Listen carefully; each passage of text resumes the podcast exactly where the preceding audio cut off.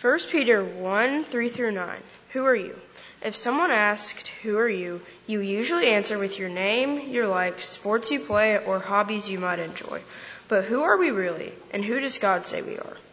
In 1 Peter 1 3 through 9, it states, Blessed be the God and the Father of our Lord Jesus Christ, who, according to his abundant mercy, has begotten us again to a living hope through the resurrection of Christ from the dead an inheritance incorruptible and undefiled that does not fade away, reserved in heaven for you, who are kept by the power of God through salvation, ready to be revealed in the last of time.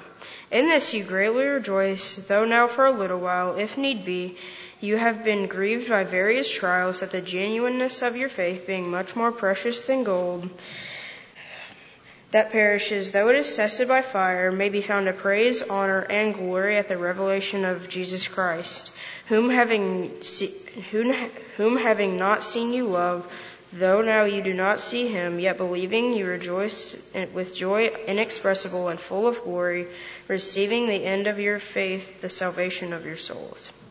Today I would like to discuss three points. Number one, he says, We are a people who have living hope. By his abundant mercy, we have a living hope through the resurrection of Jesus Christ. We have his hope and joy even if we sit alone at lunch, don't make the team, and get less than our best grade on a test, or fall way short in the attitude department. His sacrifice is a gift to you. Our hope in him means we belong to him. Isaiah 40:31 says, "But those who but those who hope in the Lord will renew their strength. They will soar on wings like eagles. They will run and not grow weary. They will walk and not faint. This is who you are. Number two, he says, We are people who have an inheritance. It is incorruptible and does not fade away, reserved in heaven for you, who are kept by the power of God through, through faith for salvation. We think of an inheritance as something we did not earn. It was given to us by the good will of somebody else. Our accomplishments and rewards on earth here do not qualify what, for what was freely given to us. In John 10:27 it says, "My sheep listen to my voice. I know them; they follow me. We must follow his commandments and we will receive the inheritance of eternal life. This is who you are." Number three, he says we are to have faith more precious than gold. Ephesians 2 8 says, For by grace you have been saved through faith, and that not of yourselves, it is the gift of God. My faith cannot belong to my mom or dad. I have to figure out what my faith means to me.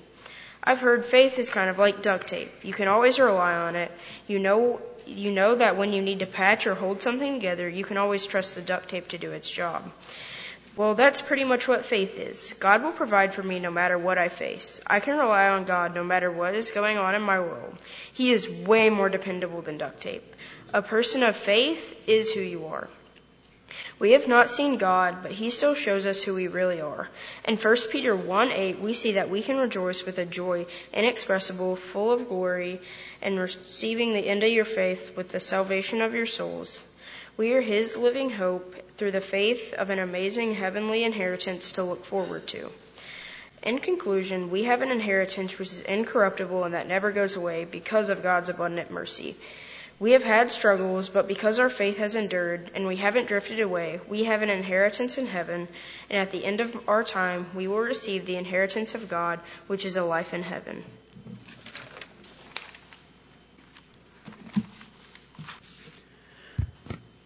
A driver's license examiner in California recalled the story of a young boy going in for his final driver's license exam. This examiner said his only mistake was after stopping after the exam and breathing a sigh of relief, he said, Well, I'm glad I don't have to drive like that all the time. the funny thing is, is that this mindset is found in a lot of churchgoers today. Someone could put on a good front when people are watching, but the rest of the time they let down their standards. They think that no one is watching, so who cares what the sins they commit? This attitude that we see all around the church today is talked about in 1 Peter chapter 1. Now, in my opinion, these verses are one of the many things that every Christian should take up and use in their own lives. In verse 13 of this chapter, it reads, Therefore, gird up the loins of your mind, be sober, and rest your hope fully upon the grace that is brought to you by the revelation of Jesus Christ. Peter, in this verse, was speaking to people who grew up around pagan religion and were pressured by others to conform to Christianity. Peter pushed that aside and calls his readers to conform to holiness and seek their salvation. He makes a few points in these verses, and today I'm going to focus on three of these. First, we have to go over how mentality needs to be. Many people around the world have very split personalities. This trait could transfer over to our Christian lives when we are in different situations. A verse that explains that is Philippians 2:5 if we could turn there now. Now let this mind be in you, which was also in Christ Jesus. This means that we need to conduct ourselves as Jesus at all times. That means not just at church, around friends, but even when no one is watching. Now this also means giving up old habits to become more holy. In 1 Corinthians chapter 6, starting in verse 9, it talks of many different sinners, such as thieves, drunkards, adulterers, idolaters, that would not inherit the kingdom of heaven if they hadn't been washed in the blood of Jesus. They realized the power of God and he could save them and that he could save them and decided to change their ways. If we look farther into that chapter, it tells us of being a part of God's own body. Now, if we are all a part of the body, why would we let down each other? Now, how do we keep God's body clean? If we turn back to 1 Peter chapter 1, in verse 17, it talks how God wants to, us to conduct ourselves. It says in this verse, if you call on the Father with, who without partiality judges according to each one's work, conduct yourself so at the time of your stay here on earth in fear. When I first read this, I thought, why would God want us to live in fear? I thought deeper into the meaning of this verse, which is code for I asked Hiram. It practically means he is always watching. For reference, if your mother watched your every moves, would you be fearful of sinning? That's how we always need to be. I know sometimes you may be tempted thinking it is just you and Satan, but God is always watch over, watching over whatever you do. He does not want you to be afraid, and if you live like Him, He'll welcome you into His kingdom. But it doesn't matter how, act, how you act at church or how you act around friends, but it just matters how you act when you think no one is watching.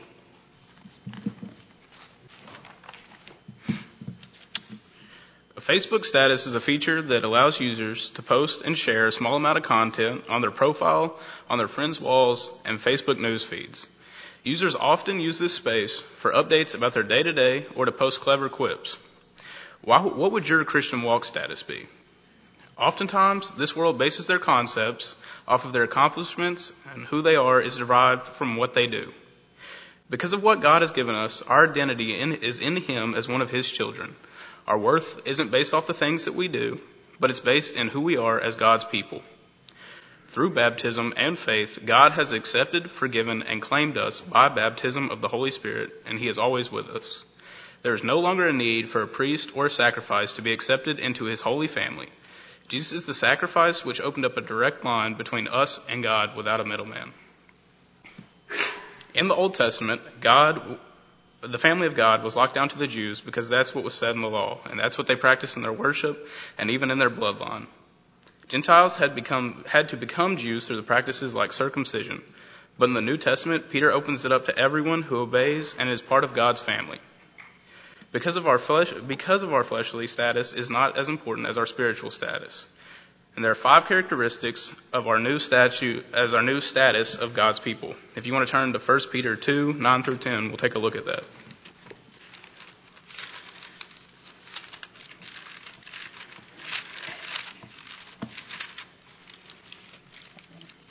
Lost my marker.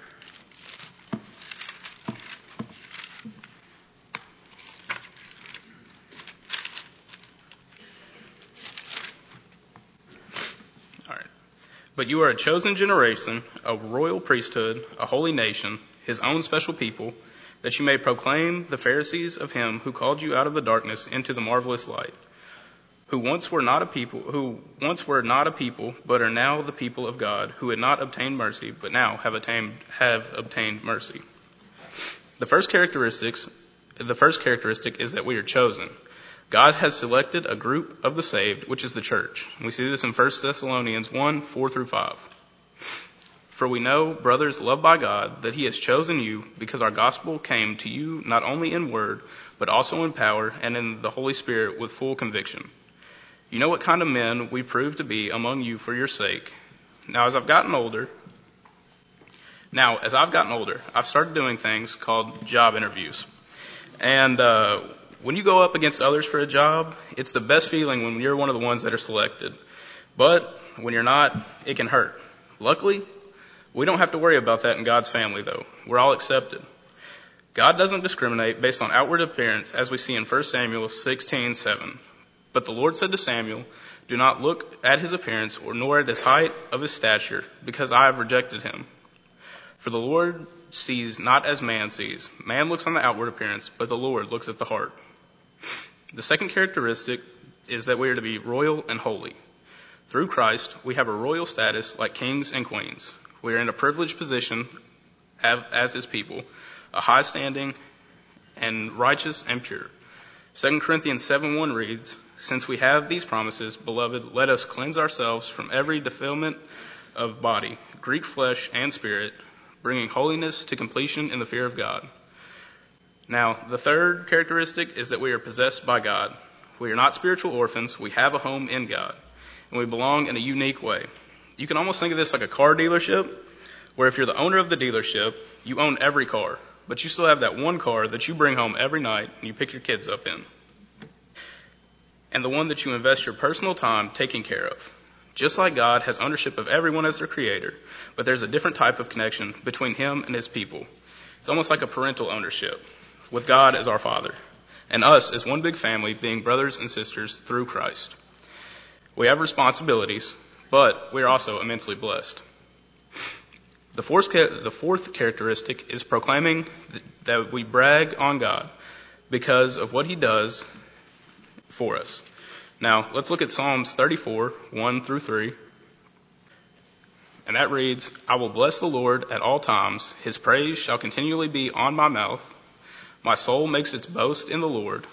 Let the humble hear and be glad. O magnify the Lord with me, and let us exalt his name together. God has done so much for us that we need to boast about what he's done for others to see.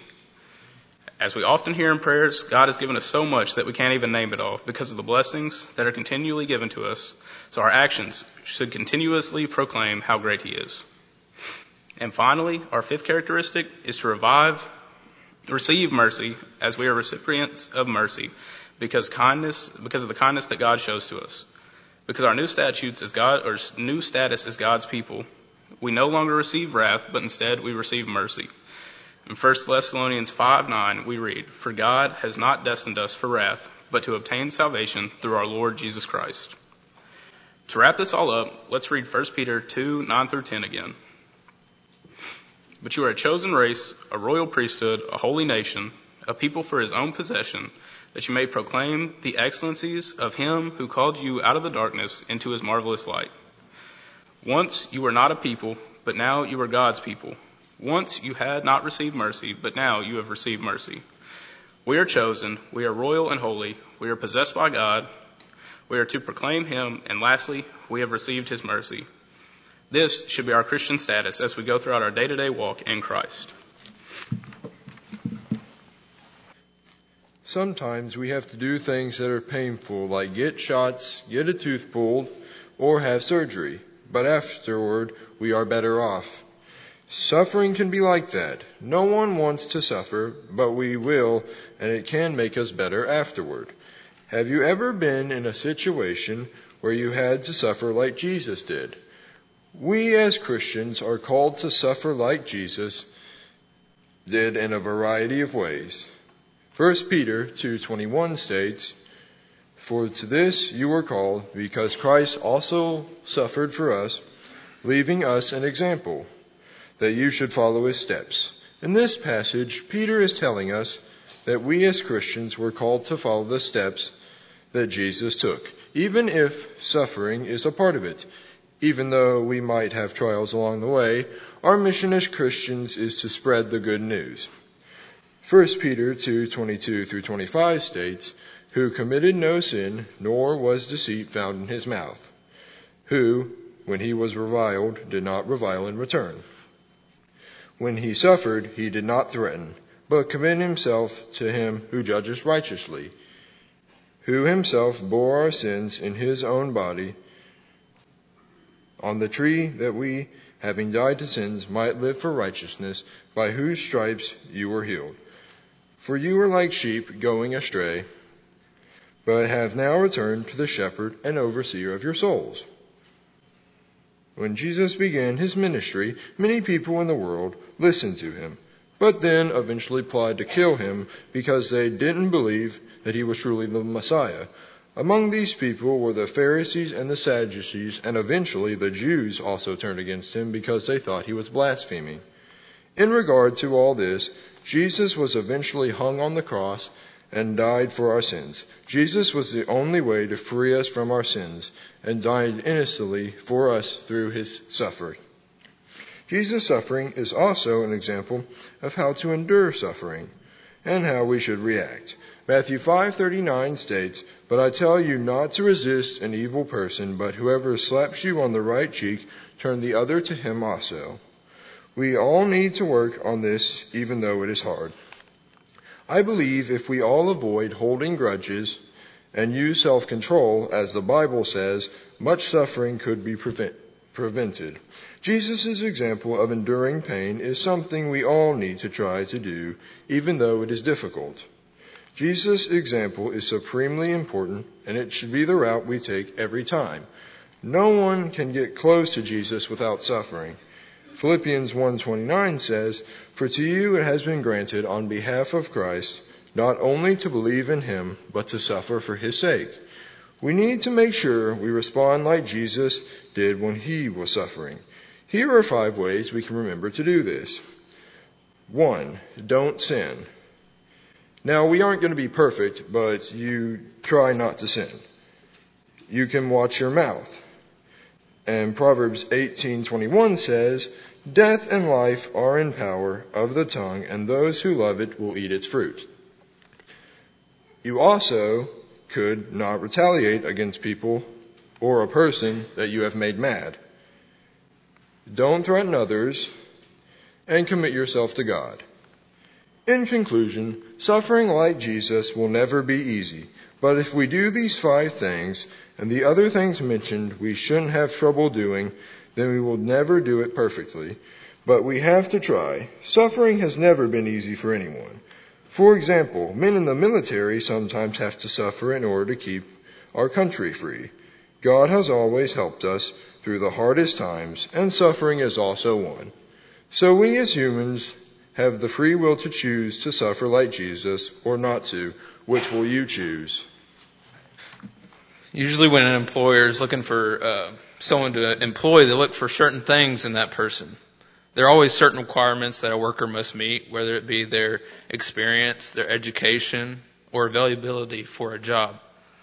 Just like there are certain requirements to be met for, sorry, just like there are certain requirements to be met for a job, there are certain characteristics that God uh, looks for in a mature Christian.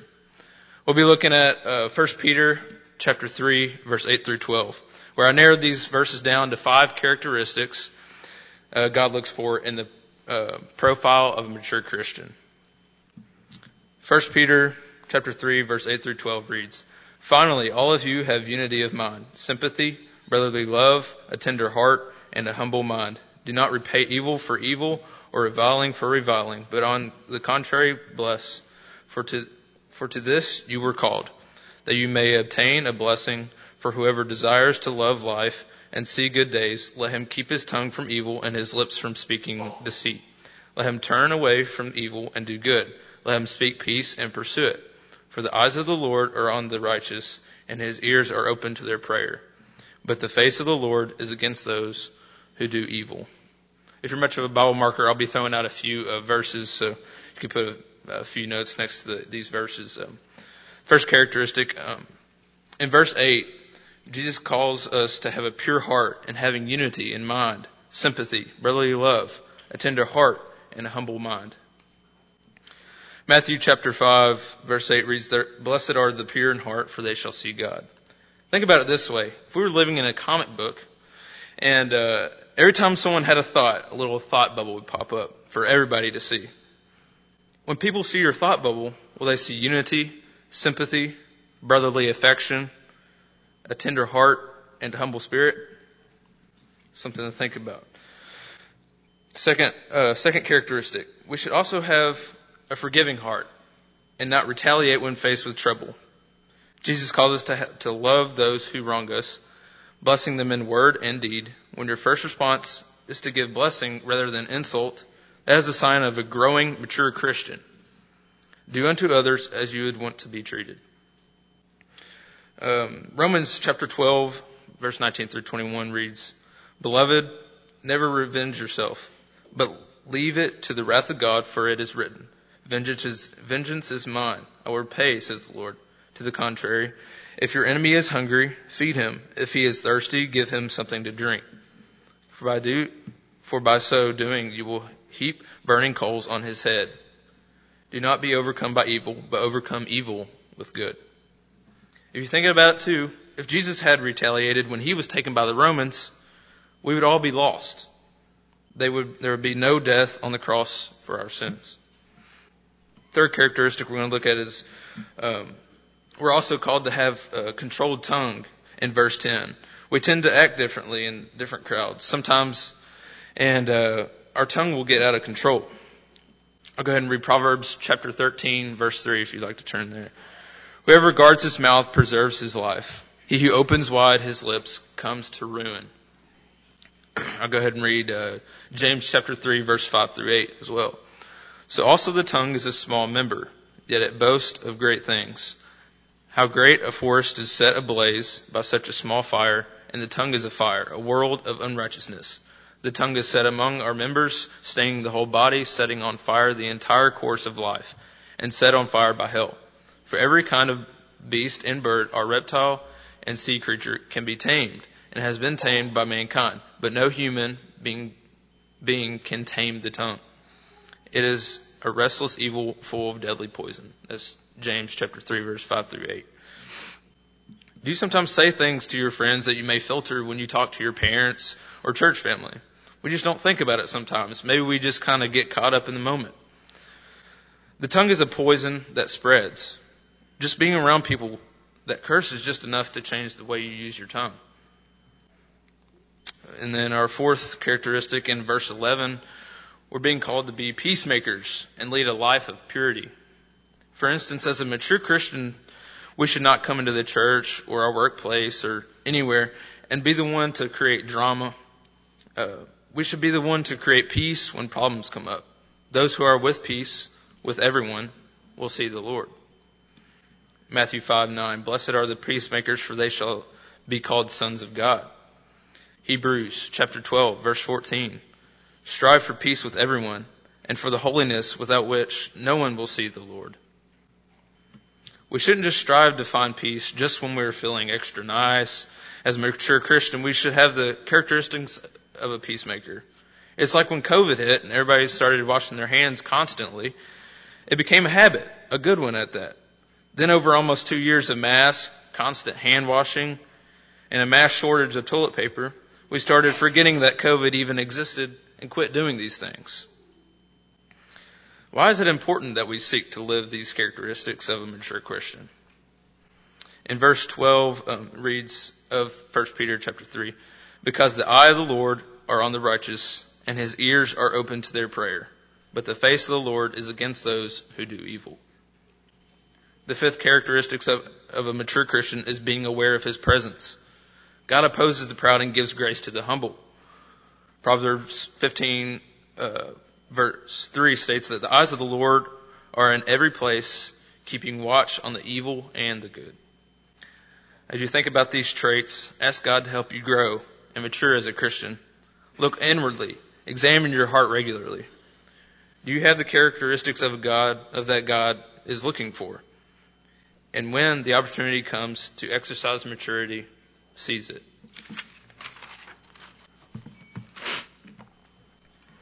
We prepare for things all the time in our daily lives. We prepare for events such as meetings or dinners by getting dressed up. We prepare for sports by training. We condition so that we, we can have enough strength in us to make it to the fourth quarter. Now let's take a basketball game and look at the game as if it was our life. We all know the game of basketball cannot end in a tie. Someone will win and someone will lose. Let's say instead of winning the game or losing the game and going home after, that we are playing for our salvation. The end of the game is Judgment Day. Would you have enough in you to make it? And would you have done enough to win that game? Would you have taken the proper steps to prepare for the game? What are those steps? How can we prepare for Judgment Day? There is good news. We have the best coach. God is our coach. He has already laid out what we need to do, how we need to do it, and also provides us love and encouragement to do so. First Peter has something to say about preparing, and I have four major points. My first point comes from 1 Peter 4 7. It says, But the end of all things is at hand, therefore be serious and watchful in our prayers. We must have a clear head, pure in our thinking and pers- purposefulness in our prayer life. Would you trust a surgeon to work on you who hasn't had proper sleep and have their mind clear? Would you trust that surgeon who doesn't take their job seriously? In Galatians 5, 22 through 23, it says, But the fruit of the Spirit is love, joy, peace, long suffering, kindness, goodness, faithfulness, gentleness, self control. Against such there is no law. God says we must practice all of these things if we want to make it to the kingdom of heaven. My second point comes from 1 Peter 4 8, which says, And above all things and above all things have fervent love for one another will I'm so sorry. And above all things, have fervent love for one another, for love will cover a multitude of sins. Jesus commanded this. It is important. 1 Corinthians 16:14 says, "Let all that you do be done with love." John 13:34 through 35 says, "A new commandment I give to you, that you love one another as I have loved you, that you also love one another. But this all will know that you are my disciples if you have love for one another." These are just a few of many verses in the Bible where God tells us to love one another, which shows us just how important it is to us. I take it as kind of like how my parents told me, tell me to do stuff over and over and over. I don't know what's more, the amount of times my dad tells me to take the trash out or the amount of times God mentions loving one another. What I do know is it is important and they both include love. My third point comes from verse 9. Be hospitable to one another without grumbling. This basically means stop complaining. Nobody likes a complainer. Complaining is, e- is easy. We all do it. I complain a lot, I'll admit. I complain about school, work, chores, my sisters, and the list goes on. God tells us we need to work at it, not complaining, to be friendly and helpful to all. Philippians 2:14 says, "Do all things without complaining and disputing." My fourth and final point comes from verses 10 through 11. As each one has received a gift, minister it to one another as good stewards of the manifold grace of God. If anyone speaks, let him speak as the oracles of God. If anyone ministers, let him do it as with the ability which God supplies, that in all things God may be glorified through Jesus Christ, to whom the glory and the dominion forever and ever. Amen. We must use the gifts that God has given us. In Matthew 25, it talks about the parables of the talents. I'm sure most of you know this parable and how the king gave each man talents and expected them to use those talents to bring back more.